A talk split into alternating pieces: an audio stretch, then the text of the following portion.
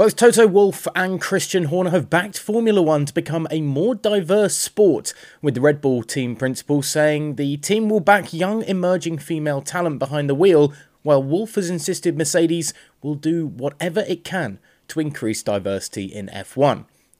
Mercedes driver Lewis Hamilton has in recent years made a big push for a more diverse paddock in the sport, launching the Hamilton Commission that published a report showing where Formula One could change, which turned into Mission 44.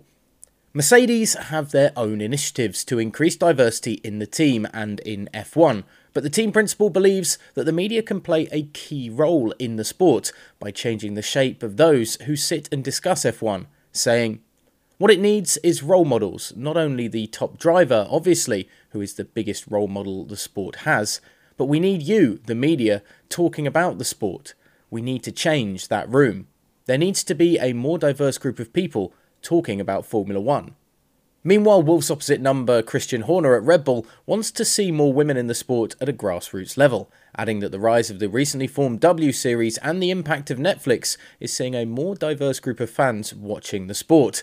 And now that step needs to be made to get those young fans behind the wheel in order for that to filter up the best talent to the highest level of motor racing. I think there shouldn't and there aren't barriers, and if the talent is strong enough, it will permeate its way into Formula One, said Horner. Because, you know, we're all very selfish individuals that we want the best drivers, regardless of background, gender, etc. Getting back to the jewellery issue in Formula One, and Grand Prix Drivers Association chairman Alex Wurz has backed the FIA and its clampdown on accessories in the sport, saying it's a rule for the right reasons. Wurz highlighted the traumatic experience suffered by former driver Kris Nissen, who suffered severe pain when he was involved in a flaming crash in Japan in 1988.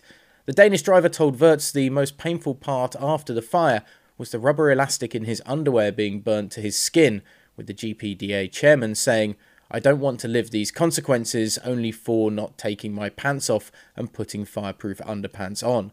The same with jewellery.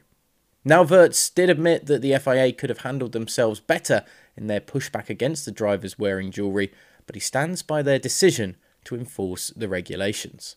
And finally, upgrades are going to be a big talking point going into Spain this weekend, but Haas team principal Gunther Steiner is saying his drivers may have to wait around five more races for upgrades to their VF22.